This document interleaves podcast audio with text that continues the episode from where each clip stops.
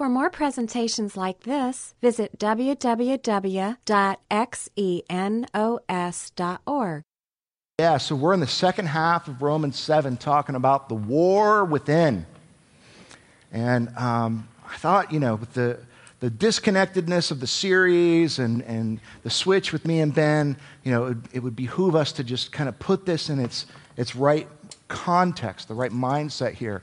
Um, the second half or the second part of Romans, chapters five through eight, are really all about this idea that God has freed us from the power of sin, okay? Romans one through four is about being freed from the penalty of sin, how Jesus died uh, to pay for our sins so that we could not be under the judgment of God. This section is talking about how we can walk with him, how we can let the power of God come into our lives, and it can cause real, meaningful, sustained change, that we can become more loving people, more patient people, kinder people, more merciful people. By the power of God, because of the work of Jesus Christ on the cross, he can come into our lives and really change us. And that that's what he wants to do, but in order for that to happen, we have to understand the depths of exactly what he has done when he says that he died for us on the cross. In chapter six, it was all about uh, understanding our relationship, how we are freed from the power of sin uh, through understanding the issue of identity. Identity is such a powerful thing. It's just the simple question of, how do you see yourself? Who are you in your own mind, mind's eye? That question has a lot to do with why you do the things that you do. The value that you think that you have, the place, the role, the purpose, who are you, really informs the decision-making process in your life. And God was saying, when you came, when you received Jesus Christ by faith into your life, you die. And you get a new identity, a new self given to you by him. He says you're no longer in Adam, but in Christ, meaning you get a whole new identity. God isn't doing a renovation project where he's going to strip, strip you down to the boards and put something else back down. He knocks the whole building down and starts from scratch on the foundation of Jesus Christ. That is how we understand freedom from the power of sin, that we are no longer slaves to sin, that we still struggle with sin, but it no longer has this slave-master relationship with us where we are dragged almost unwillingly towards rebellion. We still have a desire to rebel, but we have the power of God, of the Spirit of God in our lives to help us choose good, to choose God's way. He also talked about it in chapter six through the lens of understanding the true nature of sin. We have to understand our true nature, our identity in Christ, but we also have to understand what sin really is. Because we tend to think of sin as that's the stuff that's fun, right? You know, and God, he doesn't want us to sin because God hates fun. But that's not the case at all. Sin leads to death. When we talk about sin, we're talking about things that the, the architect of the human, of the whole human experience, the body, mind, and soul of the human being, the one who put that together very strategically and very purposefully, the all-powerful God of the universe, created us for a reason. And when we violate God's purpose for us and we go against God's character, it causes us and others pain. It causes uh, loss. It causes fear. It causes hatred. It causes selfishness. The problem, the fundamental problem with sin is not that it's fun. It's that it kills you. It leads to death, destruction, and meaninglessness. And we talked about the economy of diminishing returns. With all sin, all rebellion, it starts that no one wakes up one day and says, you know, I want to be a heroin addict, right? You start making small incremental decisions along the way that lead you to a place that you never believed you could have, you could have come. When you have that moment where you're like, how did my life get like this? Who am I? How, who is this person that I see doing these things? That's not who I am. You're reflecting on the economy of diminishing returns. You've headed down a path of rebellion against God, and you've wound up far from Him and in pain. And it's not just about giving up sin either. It's about allowing sin to be replaced by something else. We are not, as Christians, defined by what we do. And we are not, as Christians, saying that the ultimate thing, you know, the, what it, the ultimate expression of, of your faith is to stop sinning. No. It's so much more than that. It's so much more. But we have to understand sin in its proper context in order to be released from its power in our lives. Last time, Ben was talking to you guys about the first half of seven. As so Paul is moving through this argument, and he's talking about now how understanding our relationships, our relationship to God's law has changed. And we talked about what God's law is. It's the character of God. It's the nature of God. And when you think about what is the nature of, of God and the nature of God's law, our relationship to it matters very much. How when we're born, when we were first created, Adam and Eve in the garden, they were created in harmony with God. And so the law of God, the character of God, served as a loving guide for them to understand what was good and what was right and what was true. But when man rebelled against God and our nature changed, we had a fundamental change at the very core of who we are. And we we had, we received in brokenness what the Bible calls a sin nature, that our relationship to the law changed. And so the law is good. The law is beautiful. The law is perfect. The law is wonderful. And the way we were designed by God, we had a perfect relationship to the law. But when we fell, the law didn't change, we did. It's sort of like salt. Salt is good. Salt tastes good. It makes your food taste better. You need a certain amount of salt or you would die, right? Depending on your nature. If your nature changed, your relationship to salt might change, right? And that's essentially what the Bible is saying about God's law here in chapter seven. It's saying the law is good, it's never changed, and it's always good. But as our nature has changed, the effects on the law on us have changed. And if we want to be freed from the power of sin in our lives, we have to understand that we have been brought out from under the law of God through the death of Jesus Christ.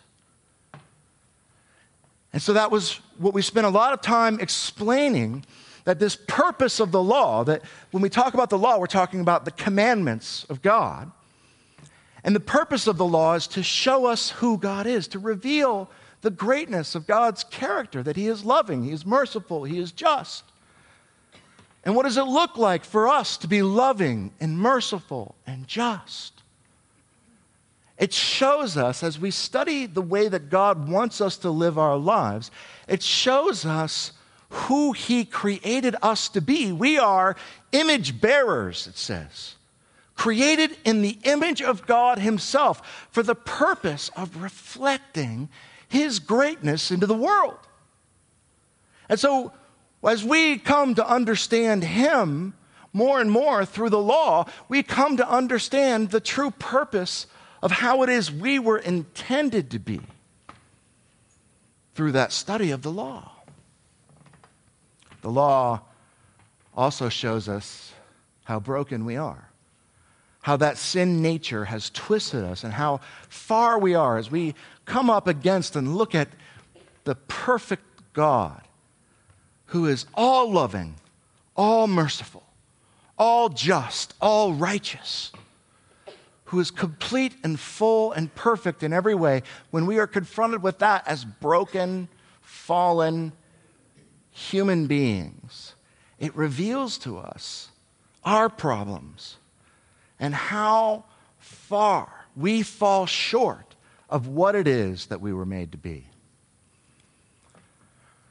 The law's purpose was to show us how badly we need a Savior, to bring us to the end of ourselves saying, I am so far from what God can accept. I am so far from what God intended. And I am so far from what God designed me to be. I cannot fix myself. That's the purpose of the law. And so the law has limitations. With that in mind, that that's what it's here to do, the law can show us that we need change. It's a, it's a diagnostic tool that reveals the disease, but it doesn't cure anything. It doesn't change you. It just reveals what needs to change. Wiersbe, in his commentary on Romans seven, says this: every growing Christian understands the experience of Romans six and seven.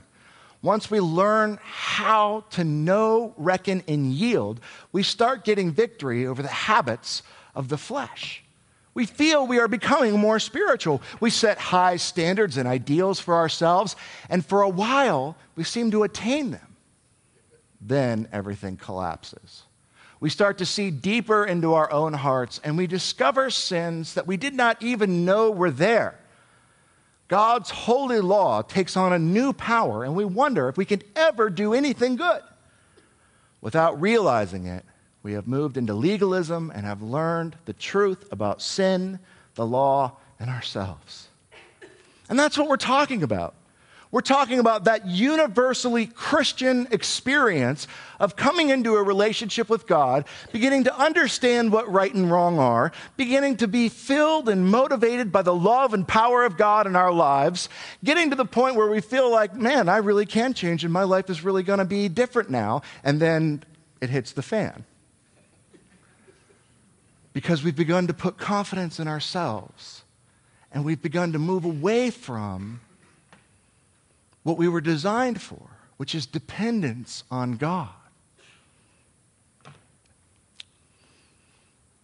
He starts in chapter seven, verse fourteen, and he says, "For we know that the law is spiritual, but I am of the flesh, sold into bondage to sin." So what he's saying is the law is spiritual, meaning that it's from God, it's good, and it's different from us. The law deals with the inner workings, not just the outward appearances. That it's an issue of what's going on in your heart, not just a question of what do you do, but why do you do it, and who are you? It goes down to that issue of identity. The law is spiritual, he says, but I am of the flesh, sold into bondage to sin. First Samuel sixteen, seven says, "But the Lord said to Samuel, do not look at his appearance or at the height of his stature, because I have rejected him. For God sees not as man sees. For man looks at the outward appearance, but the Lord looks at the heart." That's how God operates, is not just on the surface of outward behavior, but deep into the spiritual matters of who we are. So he's saying there's this comparison. The law is spiritual, but we are carnal. He's saying, you know, we have this flesh nature. We want to be like God. We want to rebel against God. We want to be selfish, and we want our, our own way. And that is the fleshly, carnal nature of who we are. So the law on the one hand is spiritual. We on the other hand have this carnal component to who we are, and this sets a battleground in each and every one of us. As followers of Jesus Christ, there is going to be an ongoing war between the spirit and the flesh. Galatians five seventeen says, "For the flesh sets its desire against the spirit, and the spirit against the flesh, for these are in opposition to one another, so that you may not do the things that you please." Now, let's just stop for a moment and recognize how brilliant this is. This is a brilliant description of your inner workings. How do I know that?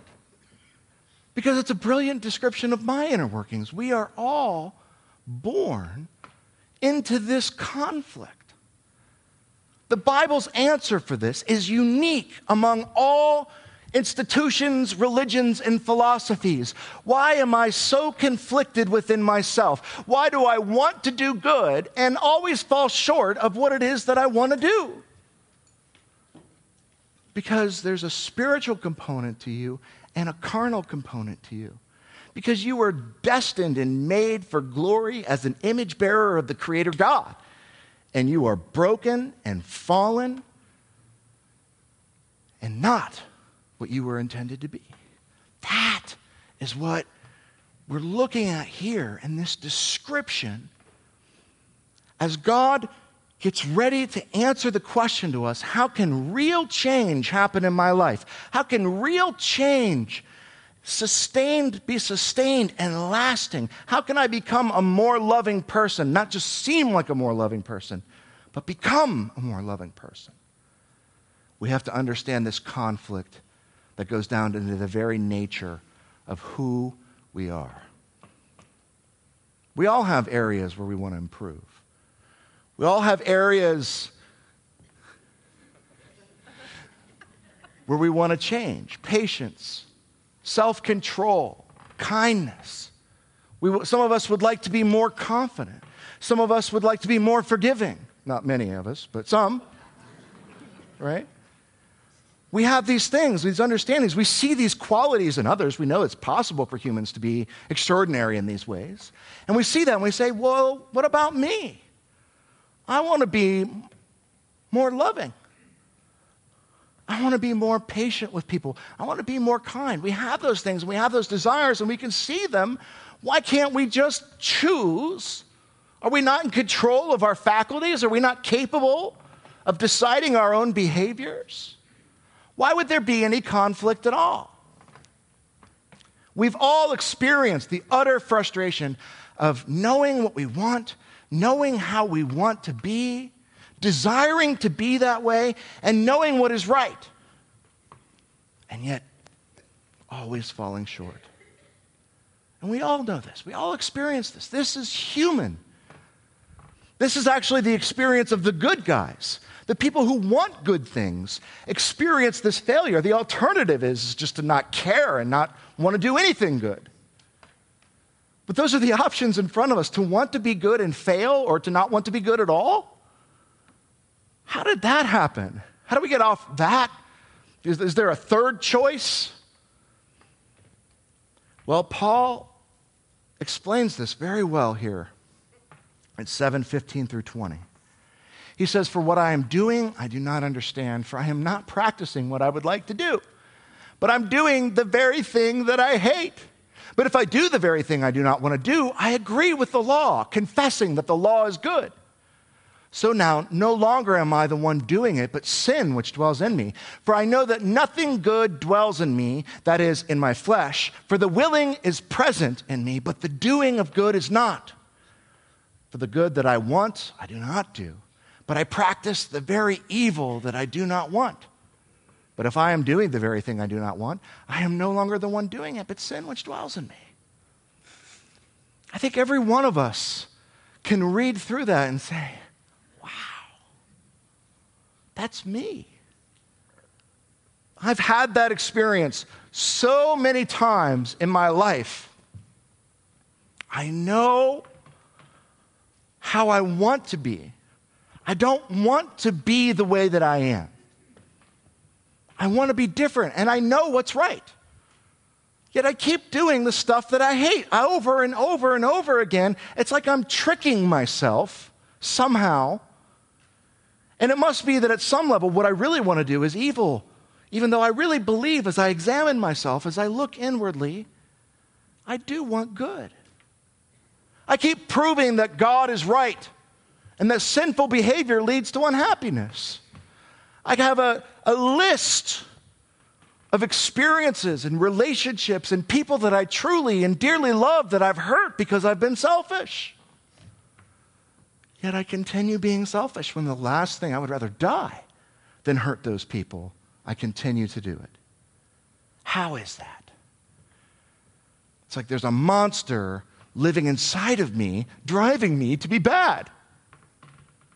Am I even responsible for my behavior? if I'm so deeply flawed and broken as a human being, I know I can't do anything good without God. I know that that's true. Yet I continue to try. I want to do good, but I never seem to be able to follow through consistently. How am I to change when I can't even make myself do what I know and believe is right? That's just a paraphrase of what he's just said there in, ch- in verses fifteen through twenty. And it's what theologians call law school. When you're in that state, right, where you're sitting there and you're like, you're just like Paul is right there. Why do I keep doing these things? Welcome to law school. The law has completed its work in you. And it has fulfilled its great purpose. When you come to that place, why can't I change? The law has done all that it can to bring you to the place that God wants you to be. You've been brought to the place where you finally, even if just for the moment, have recognized you can't be who God wants you to be without God. You were not made to be an independent operator. You were made to be deeply and personally connected to your Creator and to your fellow man. Now, I know that stands against everything that our culture wants us to believe, that we're autonomous, that we are significant on our own, and that we, you know, we are, are each and every one of us a force to be reckoned with within itself. But that's not how we're designed. We're designed to need God and each other. We're designed to depend on one another. And when we operate as though we don't need God or each other, we are broken and incapable of being who it is that we were intended to be. You cannot be what God made you to be without God. You cannot be what you desire to be without God. You can't even come close. And that's the role of the law. That's its purpose, is to bring us to this place. Galatians three, twenty-four to twenty-six says, therefore, the law has come, become our tutor to lead us to Christ, so that we may be justified by faith. But now that faith has come, we are no longer under a tutor, for you are all sons of God through faith in Christ Jesus. Do you understand this? The context is that we are studying what it means, how it is that we are freed from the power of sin in our lives. How do we become free from the power of sin? And Romans seven answer to that is, you come out from under the law. And we've been chewing that for two weeks now. But here it finally comes into focus, because the law isn't designed to make you stop sinning. The law is designed to show you what sin is and to show you how far short you fall from God's standard of perfection and to lead you to personal surrender, to the point where you can cry out, I am broken, Lord, and I need your help. I cannot do this on my own. And God's like, whew, finally, we can talk.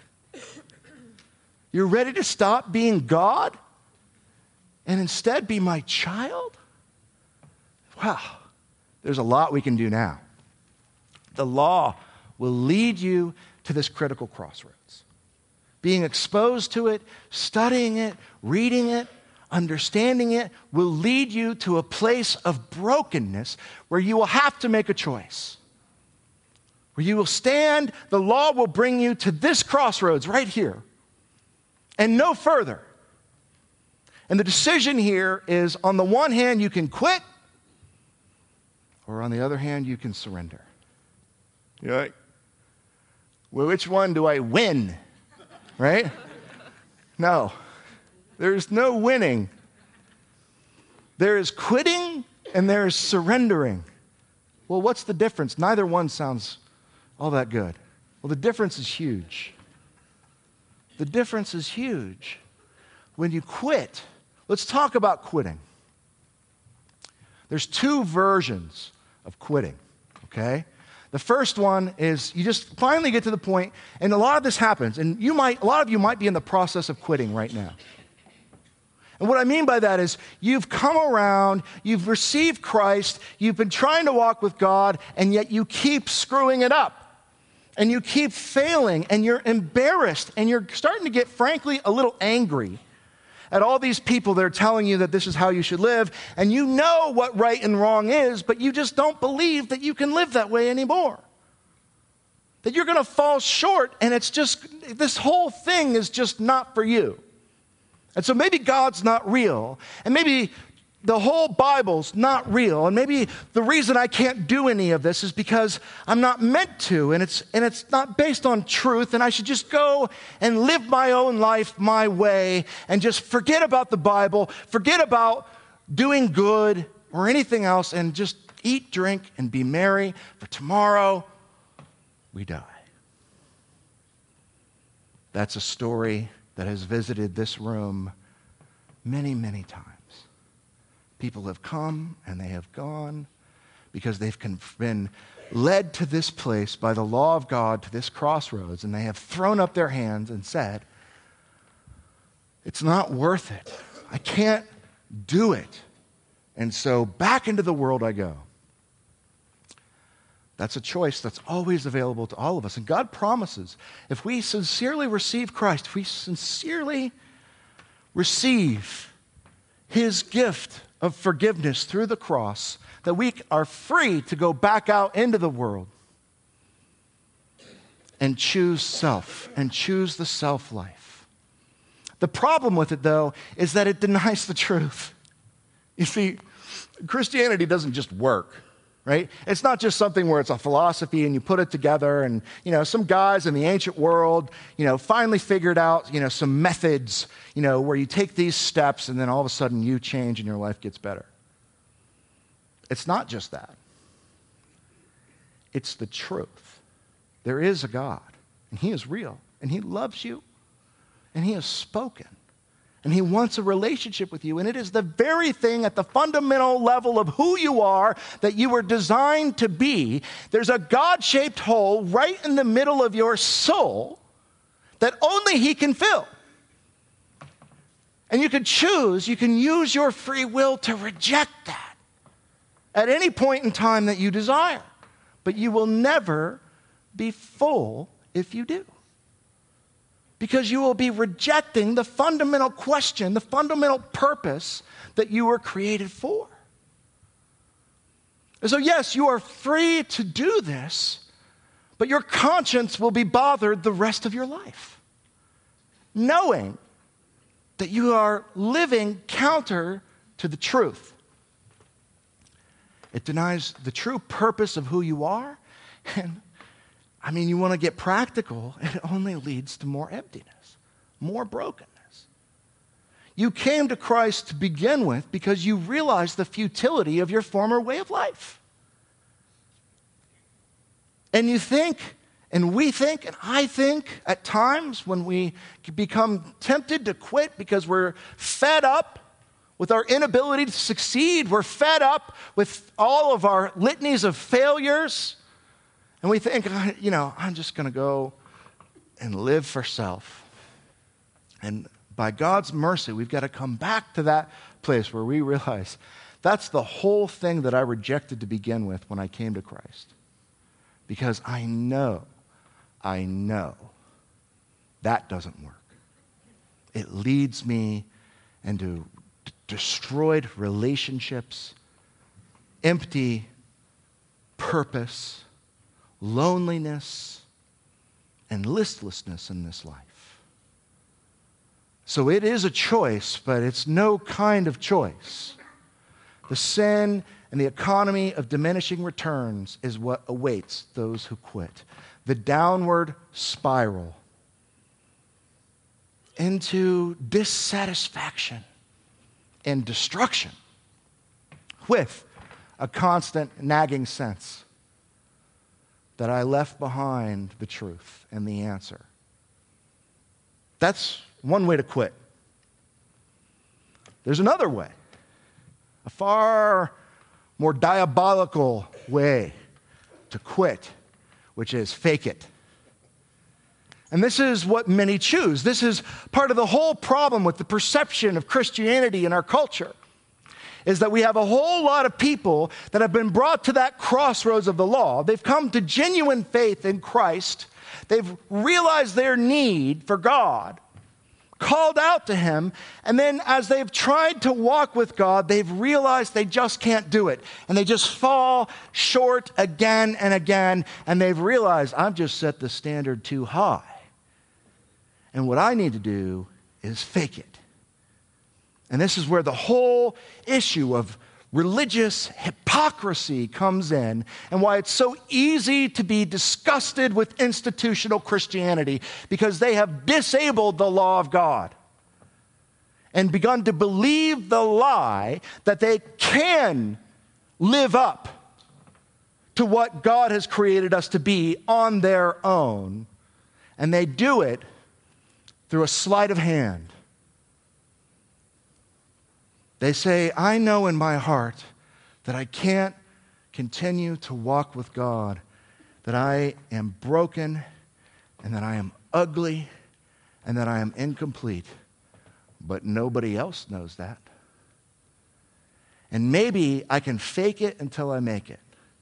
Maybe if I act and pretend, and I convince myself that others will believe, and maybe that'll be good enough. Or maybe if it's not good enough, eventually it'll become true. And so we emphasize things that we can avoid, and we ignore the things that we can't. This is the whole problem with the institutional church. You know, we have issues in our culture where we look at Christianity and we say, you know, we go out into the street and we say to people, what's the, what's the thing that defines Christianity above all other things? And so many people say hypocrisy, because so many Christians have decided to fake it. You know, we talked at the beginning in Romans one about the whole issue of homosexuality in our culture and the, the way that the Bible's teaching uh, deals with that particular issue. And part of the real problem our culture has with that issue is absolutely correct. And that problem is As they look at it and they say, well, why do these Christians say, you know, make such a big deal out of homosexuality being an issue, and then they don't care about heterosexual sin? They don't care about divorce. They don't care about materialism. Why is the American church so obsessed with this one sin and so hypocritical in all these other areas? And I think that raises an excellent point. Because that's the way of the law. That's the way of the legalist. You pick the struggle that you're not connected with, that you don't particularly have yourself, and you say, this one matters. And the ones that I struggle with, well, they're little sins. They, they're not, they're not like this one over here. And when people who don't know Christ, and they don't know the Bible, and they don't understand the Bible's teaching, are confronted with that kind of hypocrisy, of course, they're disgusted. And the enemies of God applaud. Because we decide to fake it. We decide, I'll rationalize my faults, and I'll blame others. I'll make my life about outward appearances that I can control, and I'll hide what's in my heart. And as a result of that, I've got to keep people far away from me. Jesus reserved his most vitriolic, his most acidic commentary for religious types. They were called the Pharisees, who decided to fake it.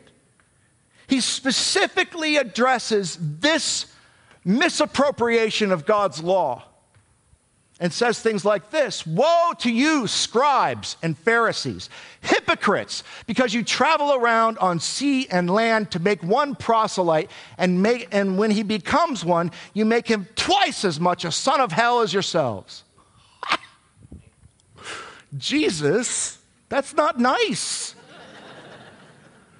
with the lammy Jesus. This is how he responds to people that decide to fake it.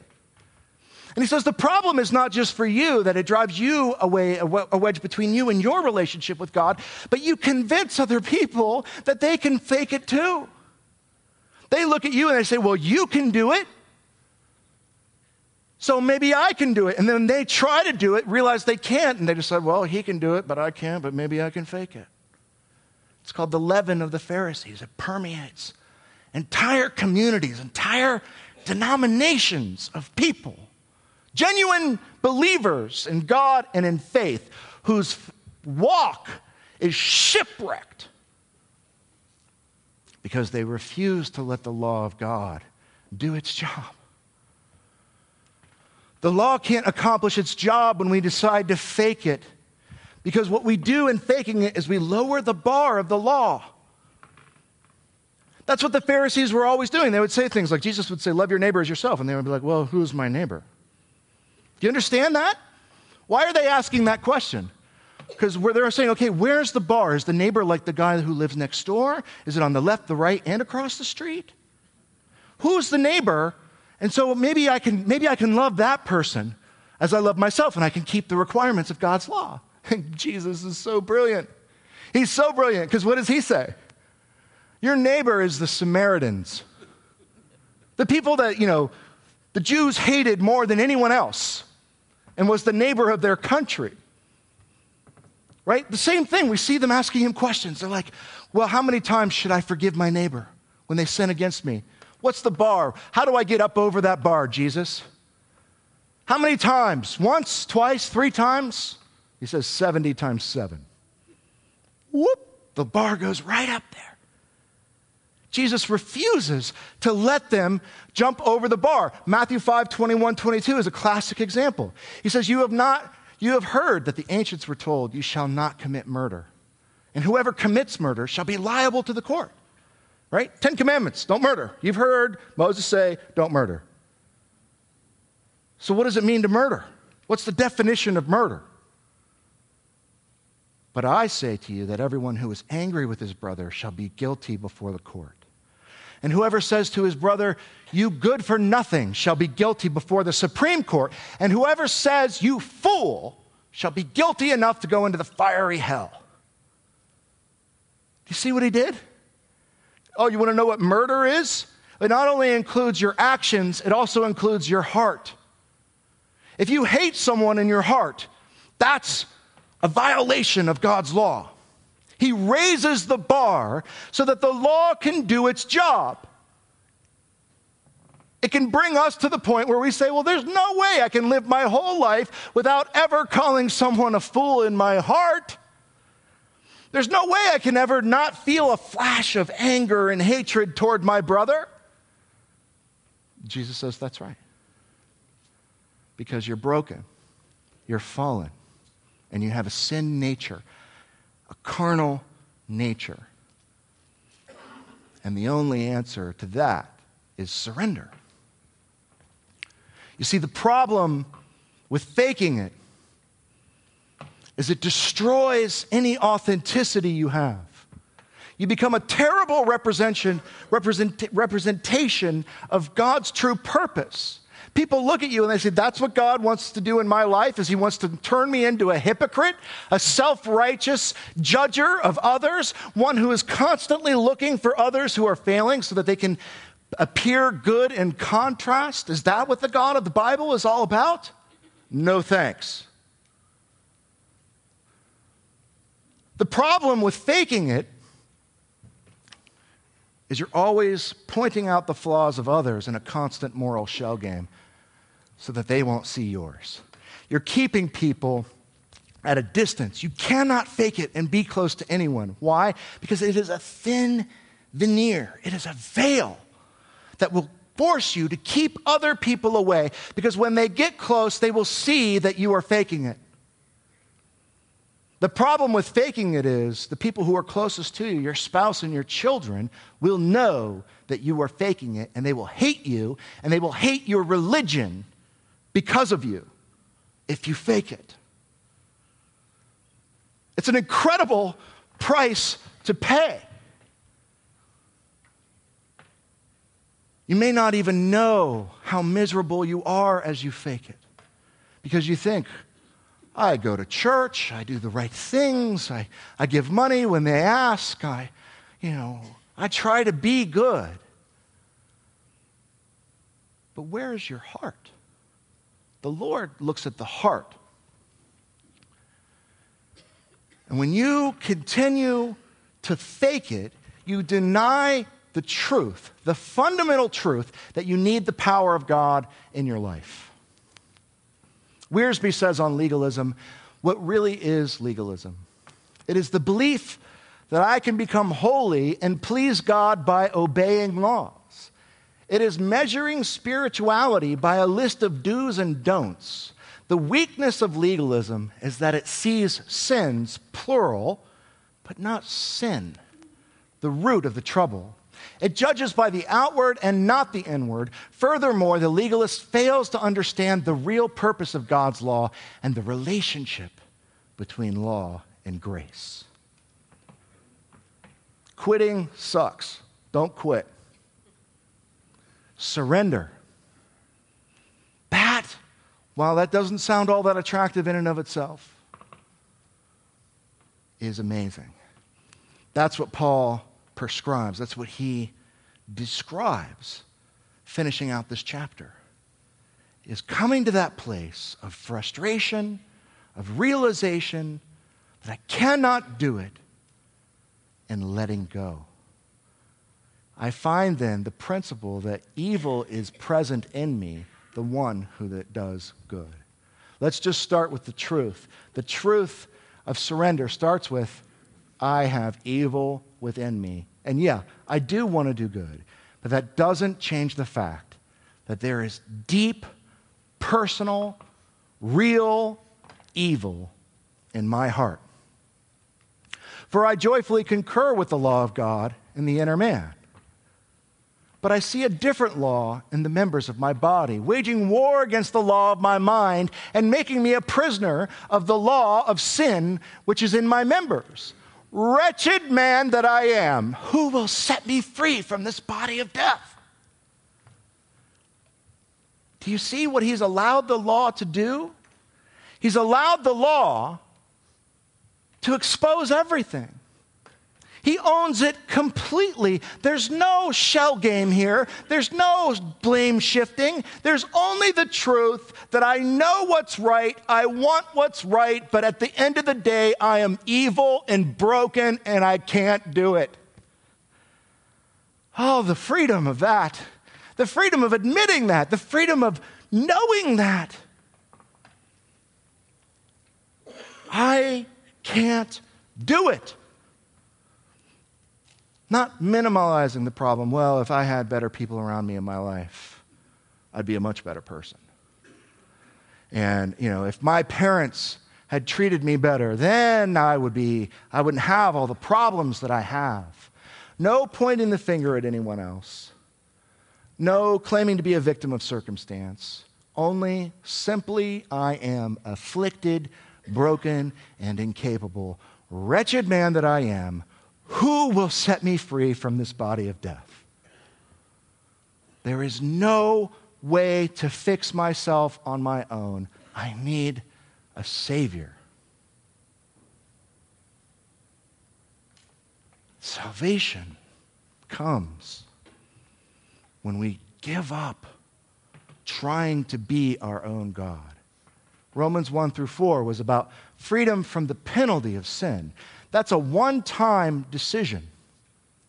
Sanctification is what Romans five through eight is about. And it's a very churchy word, but it's talking about growing and spiritually and living your life on a path. We call it walking with God.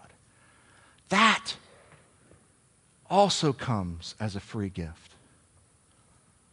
The mechanism in which both work is the same. It is by surrender. With salvation, it's a one-time thing. You don't need to be continually saved. You turn to God and you say, I'm a sinner. I cannot do this on my own. I am broken and I am desperate and I need your forgiveness. Jesus, come into my life, and you are saved at that point forward. A one-time decision. Sanctification, on the other hand, is a moment-by-moment surrender. Not just every day, but every hour of every day, as you confront the different issues in your life and you decide, which way am I going to go? What truths am I going to act on? And how am I, what is my walk with God going to look like? You will be again and again and again brought back to a place where you need to surrender. God, I need you. I can't do this on my own. We are forever saved by that one decision of faith, but we will only grow by ongoing, continual surrender. So he cries out, "Wretched man that I am, who will set me free from this body of death?" And then he gives the answer, "Thanks be to God through Jesus Christ our Lord." Jesus will set me free from this body of death. Jesus has set me free from this body of death. We find the strength, the motivation, the power, and the resolution of this inner conflict within ourselves, this great war of the flesh and the spirit clashing against one another, raging on, is resolved in the person of Jesus Christ when we come to a place of personal surrender. But it's not permanent. Why isn't it permanent? Because you will creep back into the law. Because once you are finally beaten down by the law to the place where you surrender and agree with God, you will find peace because of Jesus Christ. And that'll feel great. And you may have an hour or a day or two where you're really realizing how much you need God and you are able to depend on Him moment by moment. And then the thought will come, I'm getting pretty good at this. Or maybe it won't.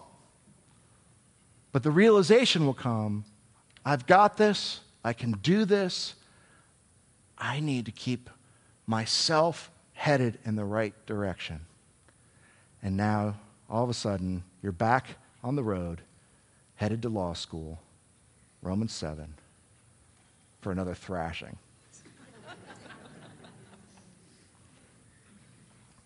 As believers, we return here again and again to have our self-will dashed upon the rocks. And that's what I think Paul is talking about here. He, verse twenty-five is very interesting. twenty-four, "Wretched man that I am, who will set me free from this body of death? Thanks be to Jesus Christ."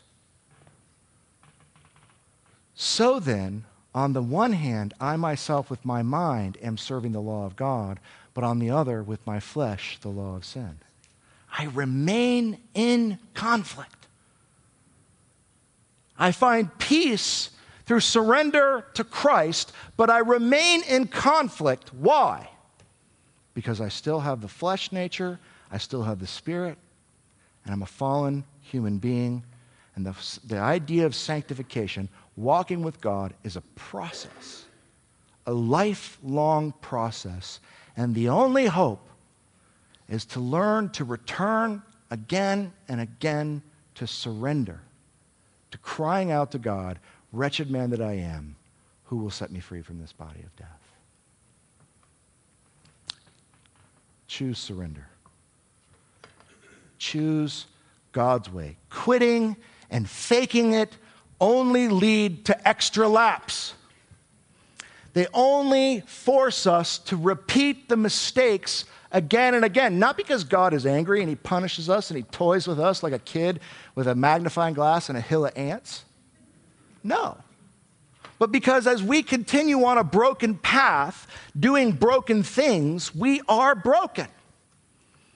And by confronting and willing ourselves to do these things again and again and again, we are only brought back up against the law of God, which is only there to bring us to an end of ourselves. Real faith in God begins where faith in self ends. That's the power that frees us from the power of sin. And we're going to finish out in Romans eight moving forward. Surrender. Surrender begins with salvation. Jesus put it this way, Matthew eleven twenty-eight. Come to me, all you who are weary, heavy laden, and I will give you rest. Take my yoke upon you and learn from me, for I am gentle and humble in heart, and you will find rest for your souls. Come to me, Jesus says. Put down your weapon and come into my arms. Your weapon is your rebellion. Your weapon is your desire to be your own God. Put it down and come home and become what I created you to be, God says. That is surrender. And then that continues with daily surrender as we learn to walk and grow. Isaiah forty-six four says, even to your old age, God says, I will be the same. And even to your graying years, I will bear you. I have done it, and I will carry you, and I will bear you, and I will deliver you. There is never any point where God takes the training wheels off and says, you're on your own. All the way through life, as long as you have your sin nature, God is going to have to carry you, and me, and all of us, which is why we have to surrender. If you're thinking, I'm a legalist, I'm sitting here and I'm thinking about all the terrible things that you said about me, and uh, what do I do?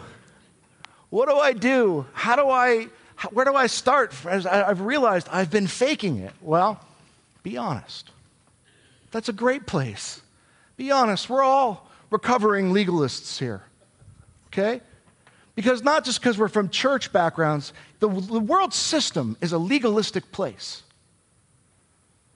We live in a world that is based on earning what you get. And so we all have this legalistic bent. And if you're realizing that you've been a hypocrite and you've realized it's hurt your relationships with your neighbors and your spouse and your friends, go back to them and say, I have been a hypocrite and I'm wrong and I'm sorry. And I bet you I'm going to do it again.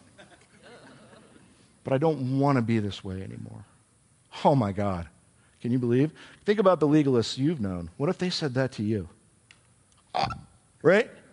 What an amazing way to glorify God, to model repentance.